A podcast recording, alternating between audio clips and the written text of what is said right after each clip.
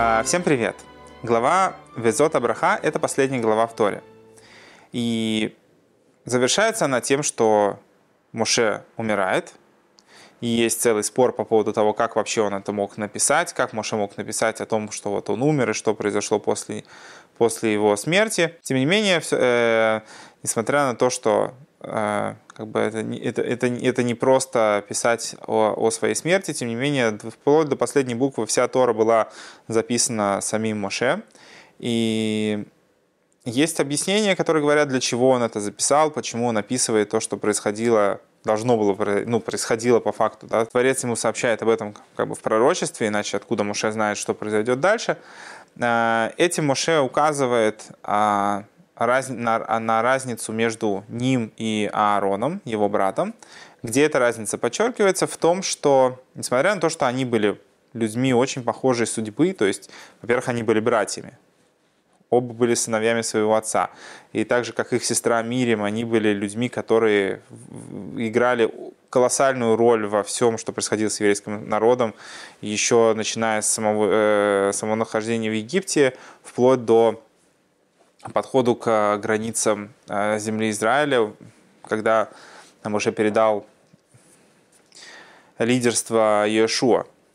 Арон был первосвященником, Мирим была пророчицей, и их, в заслугу их э, колоссальной праведности облака славы окружали стан, э, и у них был колодец, который с ними путешествовал в пустыне, колодец Мирьям. Жизнь Моше и Аарона тоже закончилась одинаково, да, то есть они умерли не потому, что они были старыми, не потому, что они а, там болели или еще как-то, а просто как эта смерть описывается как поцелуй Всевышнего, просто душа покинула их тело. Но есть разница, которую отмечает Моше, в том, что когда умер Аарон, его оплакивал весь еврейский народ, а когда умер Моше, его оплакивали евреи. Не упоминается, что его оплакивали все.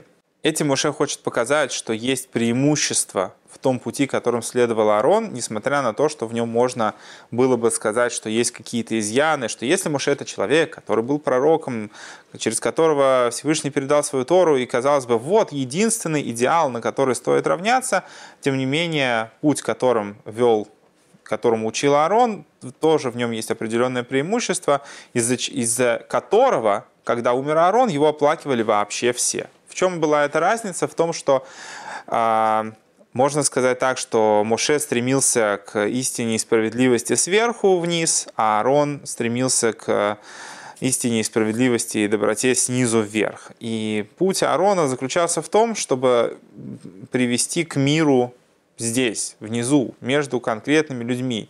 Не к тому, что люди должны соединиться в одной общей точке, и вот оттуда как бы уже все проблемы должны на корню решаться сами по себе. А Арон решал проблемы там, где они были, конкретно, между конкретными людьми, то, что они там что-то не поделили, поссорились или что-то такое.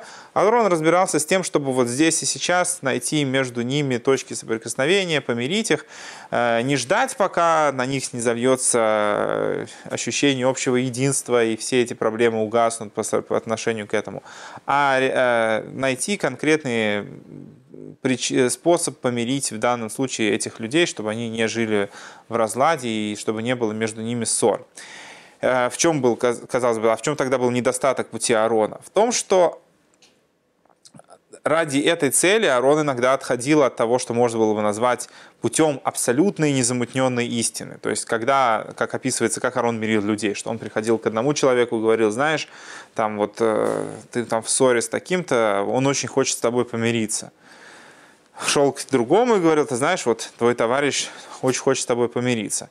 Хотя на тот момент можно было бы сказать, как, как можно так сказать? Они ненавидят друг друга. Как ты можешь вообще говорить о том, что они хотят помириться, если вот они там готовы поубивать друг друга? Но Арон смотрел в суть человека, что на самом деле как бы никто не хочет враждовать ни с кем на самом деле в глубине души. Да, все люди хотели бы жить в мире. И несмотря на то, что внешне это выглядело на тот момент как некая неправда, тем не менее если бы это не было истиной, то в конце концов люди бы и не смогли бы помириться. Но поскольку это приводило к тому, что люди мирились, и Арон восстанавливал мир между людьми, то это было на самом деле не таким уж искажением истины. Тем не менее, понятно, что это не а, такое э, слепое следование истине, не отклоняясь от нее ни влево, ни вправо, ни на миллиметр. И этим Моше подчеркивает, что такой путь, он а, преимуществен в плане того, как люди должны жить между собой на земле. Поэтому он отмечает, что из-за такого подхода Арон заслужил благосклонность вообще абсолютно всех людей. В отличие от него, Моше был человеком, который э, стремился к абсолютной истине, даже когда она была невкусная и не сладкая. Поэтому Моше говорит слова укора там, где это необходимо.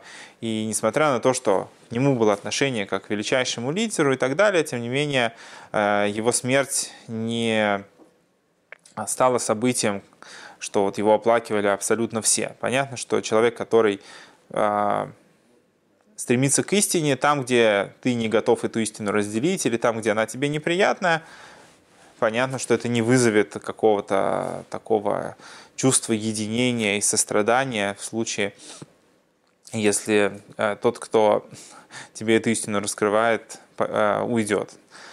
Вот. Поэтому мы тоже должны учиться тем путям, которыми учил Аарон, чтобы э, не только ждать, когда придет Машиах, и тогда все люди помирятся, и не будет ни войн, ни разногласий, а мы должны в первую очередь разобраться с тем, что происходит здесь и сейчас, найти способ примириться с э, людьми, с которыми, может быть, сейчас у нас какие-то конфликтные или непростые отношения, э, потому что только когда люди начинают жить э, дружно в мире, только тогда в этом месте начинает раскрываться благословение Творца.